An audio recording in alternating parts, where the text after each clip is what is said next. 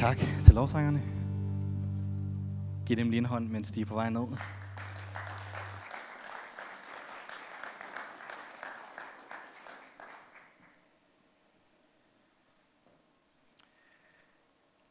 Vi er godt i gang med det her tema, der hedder Verden er fuld af idioter.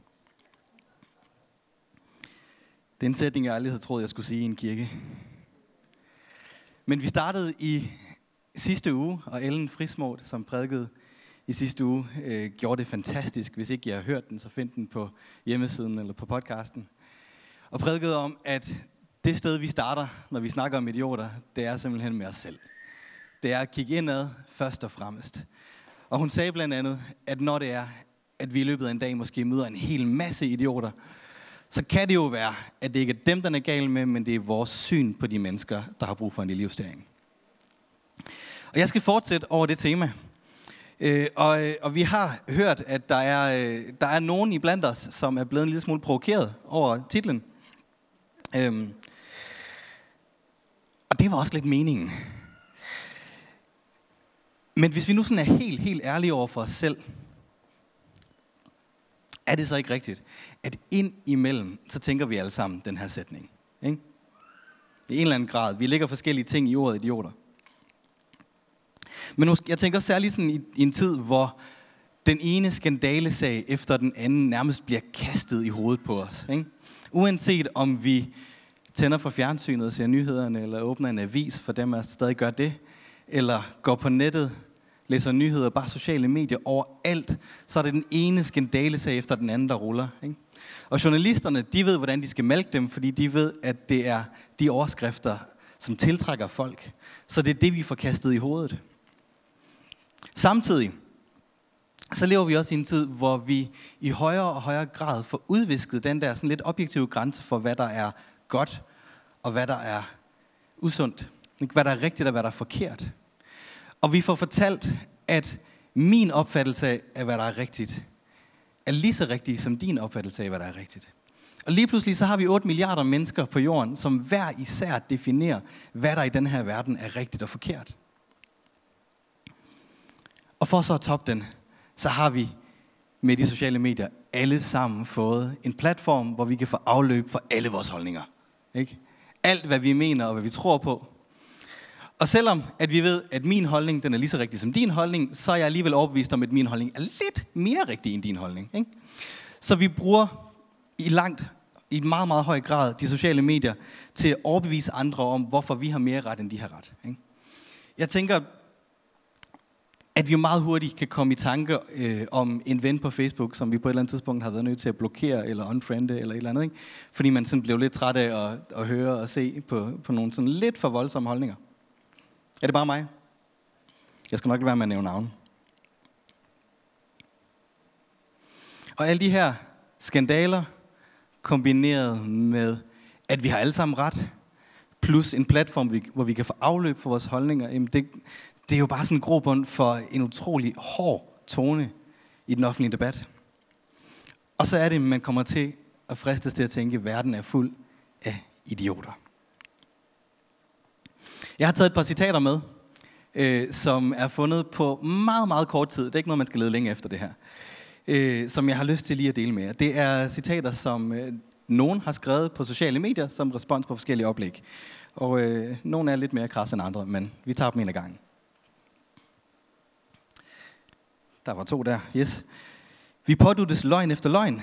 Alt det vores politikere og forskellige sundhedsidioter prøver at bilde os ind. Der er en her, der er en lille smule sur over regeringens coronahåndtering. Ja. Og det næste, hvad med at hæve aldersgrænsen for kønslemlæstelse af børn? Den er hård, ikke? Og man fristes til at tænke, at den er skrevet på et oplæg, der handler om, om omskæring. Øh, det er selvfølgelig det, der bliver refereret til, men oplægget har ingenting med omskæring at gøre. Det var en artikel omkring, hvorvidt man burde hæve aldersgrænsen for køb af alkohol. Ja. Så tager vi den næste. De skal ud af landet. Det er det eneste rigtige, hvis de ikke kan opføre sig ordentligt. Det er selvfølgelig hele den her os og dem debat. De fremmede mod os. Og jeg falder sådan lidt i begge kategorier, alt efter hvem man spørger. Så. Har vi en her, som er en lille smule hård, øh, synes jeg i hvert fald. Noget hårdere end de andre. alle de kameler, det er så kvinder, der hensyn, hensyn til her, som lige pludselig anmelder sexisme, burde nok være blevet hjemme ved kødgryderne, i stedet for at lave en vennegestus til et overgreb. Ja, hvis I har set nyheder, så er I nok ikke i tvivl om, hvad der bliver henvist til her. Og den sidste er i samme spor. Det er et decideret personangreb, vi har gang i. Jeg er flov over, at du er kvindelotteråd. Du ligner dig en, der gerne vil have komplimenter. Det er svært at være mand i Danmark i dag. Det, I skal lægge mærke til her, det er ikke, jeg er ikke interesseret i at vide, om I er enige eller uenige med de udsagn her. Det glemmer vi. Det, I skal lægge mærke til, det er bare tonen i debatten. Og så stil jeg selv spørgsmålet, hvad tror I, at alle de her citater har til fælles? Jeg kan afsløre, at de alle sammen skrevet af forskellige mennesker. Det er ikke bare én, jeg har været inde og storke. Så har de det til fælles, at de alle sammen ligger offentligt tilgængelige. Så det vil sige, at de ligger tilgængelige for hele verden. Og så har de en sidste ting til fælles. De er alle sammen skrevet af mennesker, som bekender sig selv som personligt kristne. Lad lige den synge ind et øjeblik.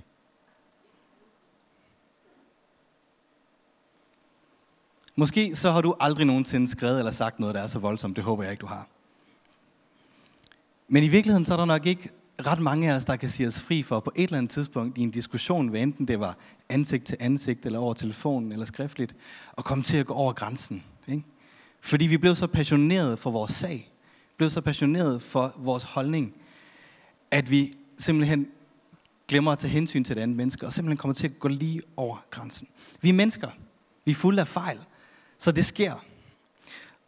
Og jeg ved fra mig selv, at jeg indimellem kan blive reddet så meget med, at, at jeg godt kan gå over grænsen. Som regel så er det dem, der er nærmest mig, det går ud over. Det er som regel min ægtefælle, og Jørgen har også skulle lægge øre til lidt af hvert igennem tiden. Og det er ikke ond vilje, og det er det jo sjældent for os, men det er som regel, fordi vi er meget passionerede. Og vi har en holdning, og vi står fast på den. Jeg tænker, jamen jeg har ret, og det er vigtigt det her. Og midt i alt det, så er det, vi nogle gange glemmer at stille os selv et utroligt vigtigt spørgsmål. I hvert fald for de af os, som er kristne. Dem af os, der har valgt at sige, at vi vil være efterfølgere af Kristus. Efterlignere af Kristus. Vi glemmer nogle gange at stille os selv spørgsmålet. Kan jeg vide, hvad Guds hjerte er i den her sag? Kan jeg vide, hvad Gud ser? Der er en fyr, der hedder Scott McKnight, som er øh, teolog og professor. Og på et tidspunkt, så underviste han på et universitet i Chicago. Mens han var der, så lavede han sådan en, øh, en undersøgelse blandt sine elever. Øh, så til at starte med, så ville han tage et hold, og det var et hold, han underviste i det nye testamente, så det var teologer det her.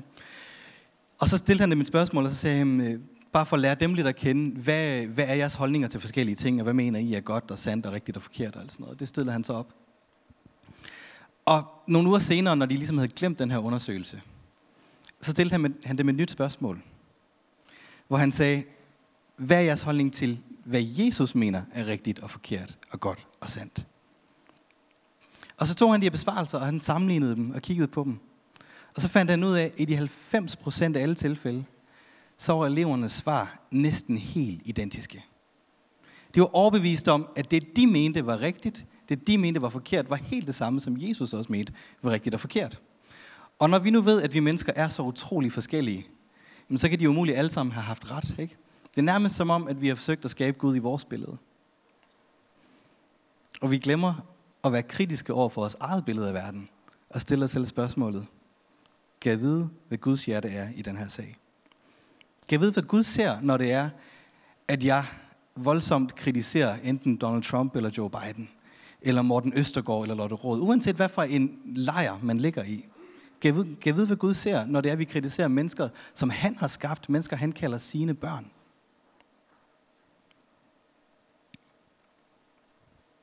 Vi skal kigge på en øh, historie fra det nye testamente, hvor en kvinde bliver grebet i at gøre noget dumt, noget som på daværende tidspunkt var strafbart.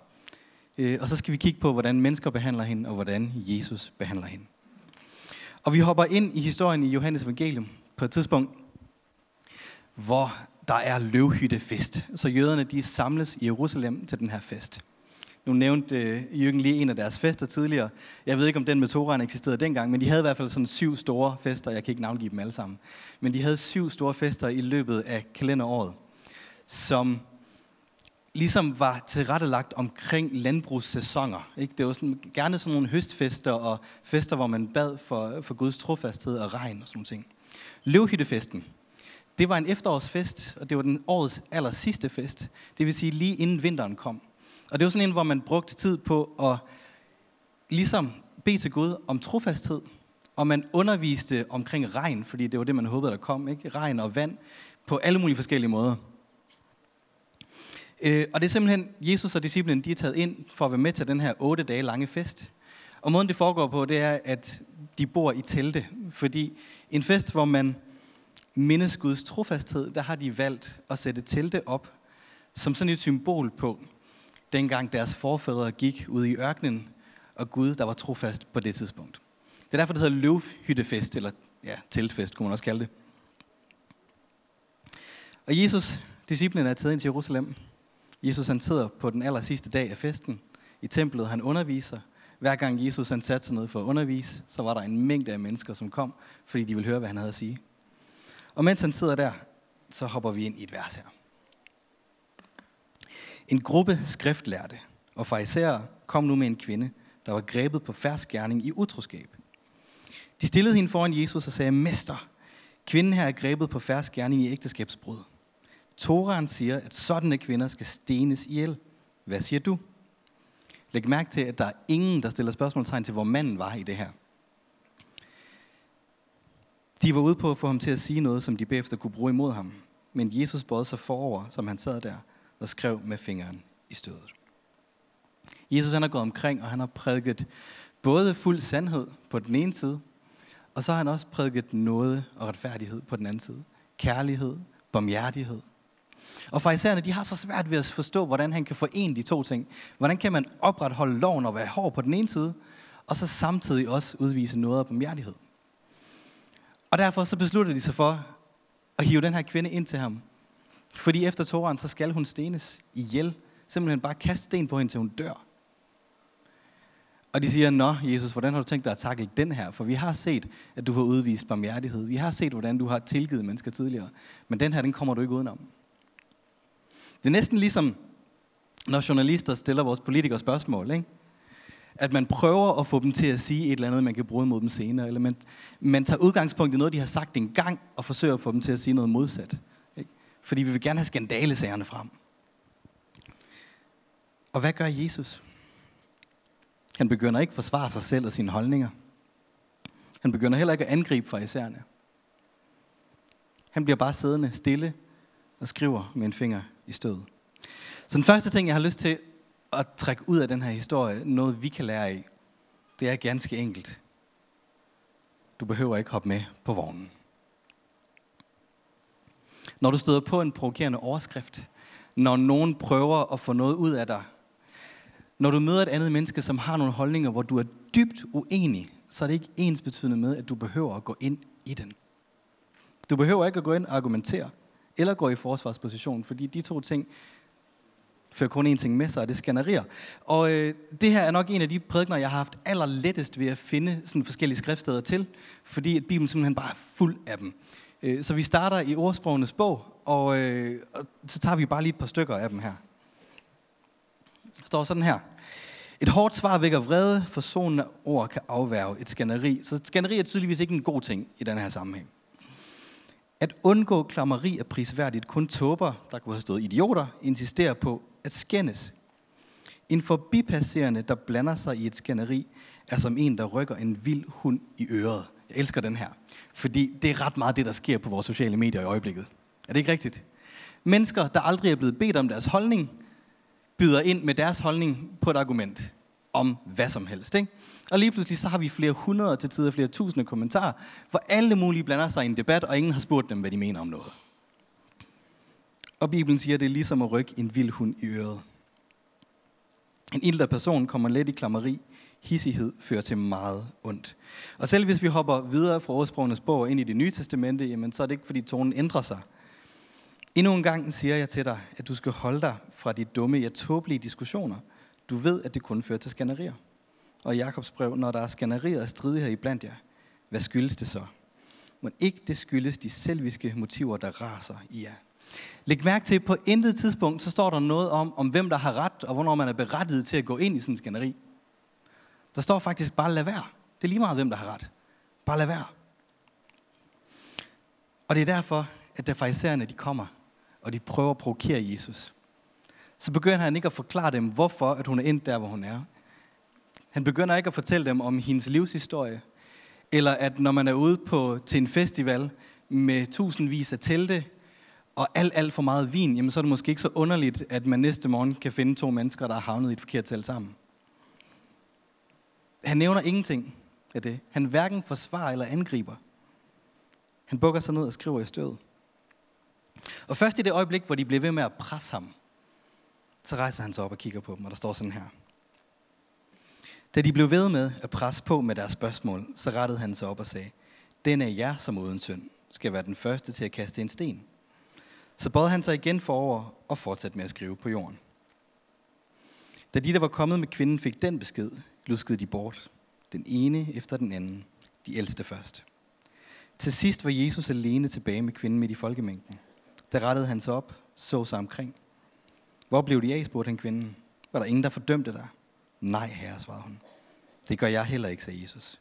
Gå du blot, men synd fra nu af ikke mere. Det bringer os frem til den anden og sidste ting, jeg har lyst til at tage ud af den her historie. Kæmp for relation, ikke for position. Har du prøvet at stå midt i en diskussion med et andet menneske, hvor I begge to insisterer på, at de har ret? Og jo mere man ligesom insisterer, jo mere stedig bliver begge parter. Og til sidst så låser man sig fast et eller andet sted. Øh, vi har sådan en ting hjemme hos os, min hustru og jeg, at indimellem så kommer vi til at smide ting væk, øh, og gerne lidt vigtige ting, som en nøgler eller en punkt eller et eller andet. Og vi er altid overbevist om, at det er den anden, der har gjort det. Jeg ved ikke hvorfor, sådan er det bare. Og jeg er overbevist om, at det er min hustru, der har gjort det, og så må hun altså tage at finde de nøgler. Og hun er overbevist om, at hun har aldrig set de nøgler nogen steder eller rørt dem, så det må jeg da selv finde ud af. Og så står vi typisk sådan lidt og ah, skal finde ud af, og det er egentlig ikke, fordi jeg går så meget op i konsekvenser og hvad det sådan skal gøre efterfølgende, men ret skal være ret. Og vi skal have fastlagt, hvis skyld det var. Og når vi har fået gjort det, så kan vi komme videre. Så er det fint. Det behøver ikke være nogen straf. Det er ikke, vi er ikke ude i sådan noget. Bare, vi skal bare lige, vi skal bare lige vide. Vi skal bare lige vide med mig selv. Det var mig, der havde ret. Ja. Øh, og, og det jeg så ofte har fundet ud af, det er, at når vi ender i det der, jamen så, så er der ikke ret langt til sådan en eller anden form for konflikt. Øh, og når vi så går derfra, uanset hvem der så ender med at have ret, fordi vi finder jo som regel altid de ting, vi har smidt væk. Uanset om jeg så rent faktisk fik ret, så går jeg ikke derfra med en følelse af at have vundet noget som helst. Tværtimod så går jeg frem med en følelse af, at vores relation måske har tabt en lille smule, og jeg har brug for at bede om tilgivelse. Er der nogen af jer, der kan genkende det, eller er det, er det bare mig? Der er en, to, der tør stå ved det. Resten vil ikke indrømme det. Nogle er selvfølgelig mere stede end andre. Jeg er desværre en af dem. Men de gange, hvor vi kigger hinanden i øjnene og ignorerer, hvem der har smidt mad væk, og bare hjælper hinanden med at lede, finder vi stadig tingene, ofte hurtigere, fordi vi har sprunget hele diskussionen over. Og så går vi derfra, uden at vores relation har tabt noget.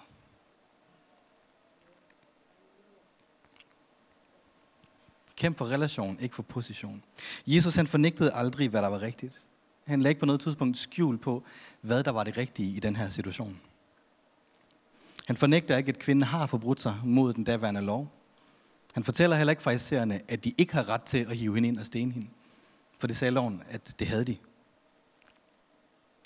Det han gør, det er, at han viser dem, at der er noget, der er langt vigtigere, end hvad de har ret til. Han vælger at genoprette, genoprette hende og hendes relation, både til mennesker, men også til Gud. Så i stedet for at stene hende, så giver han dem noget at tænke over, så de forsvinder. Han var fuld af noget og fuld af sandhed. Og jeg tror nogle gange, at vi har svært ved helt at forstå den der balance, fordi, og grund til, at vi har svært ved at forstå den, er, fordi det ikke er en balance. Det er ikke 50% noget og 50% sandhed. Det er 100% noget, og det er 100% sandhed. Det er ikke en balance, vi skal finde et eller andet sted, og ah, hvornår skal jeg sige noget, og hvornår skal jeg være barmhjertig. Jesus var det hele 100%. Han lagde aldrig skjul på, hvad han stod for. Når det kom til, når han underviste rundt omkring, jamen, så var der aldrig nogen tvivl om, at han var imod egoisme, stolthed, ikke, øh, grådighed.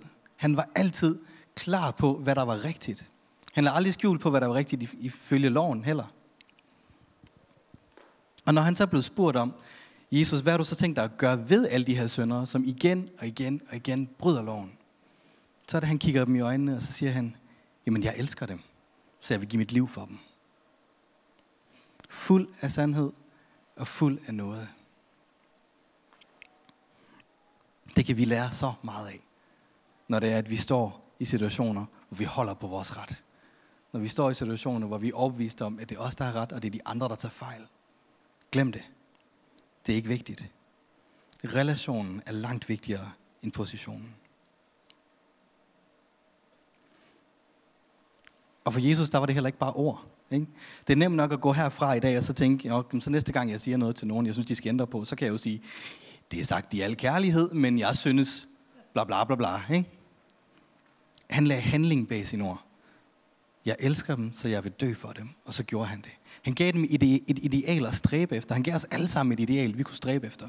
Og velvidende, at ingen af os nogensinde kunne løbe op til det, så sagde han, jeg går i døden for jer, så I ikke behøver at være perfekte. Jeg går i døden for jer, så I ikke behøver at leve op til idealet. Idealet eksisterer stadig. Det er ikke forsvundet nogen steder. Men jeg har opnået det for jer. Vores verden bliver i højere og højere grad polariseret. Ikke? Mennesker, der råber op fra hver deres hjørne med alle mulige holdninger til alle mulige ting. Alle har en holdning til, hvad der er rigtigt og forkert, og alle mener, at deres holdning er mere rigtig end andres. Derfor så bliver ordene hårdere og hårdere. Og der er også flere og flere, der begynder at føle sig forkerte og alene i den debat. Hvad nu, hvis alle os, som er kristne, alle os, der har besluttet, at vi vil være efterfølgere af Kristus, hvad nu, hvis vi går en anden vej og følger Jesu eksempel i stedet for? Forestil jer, hvordan vores verden ville se ud. Hvis vi aldrig går på kompromis, hvad der er godt og sandt, og heller aldrig nogensinde går på kompromis med at vise fuldkommen noget og kærlighed og barmhjertighed til mennesker omkring os. Som Jørgen nævnte, så er der rigtig, rigtig mange danskere i øjeblikket, som er åndeligt søgende. Som søger svar hos Gud, fordi de ikke har kunne finde dem andre steder. Hvad nu, hvis vi viser dem, hvem han i virkeligheden er? Ved at gøre, som Jesus gjorde for os. Ikke bare gennem vores ord, men også gennem vores handlinger. Vi er kaldet til at være verdens håb, kirke. Bring håb, liv og fred ind i enhver situation. Forestil jer vores debatkultur, hvis det er, at folk holder op med at stå og råbe deres holdninger, men i stedet for bare udtrykker kærlighed og barmhjertighed. Forestil jer det politiske klima, hvis man begynder at gøre det.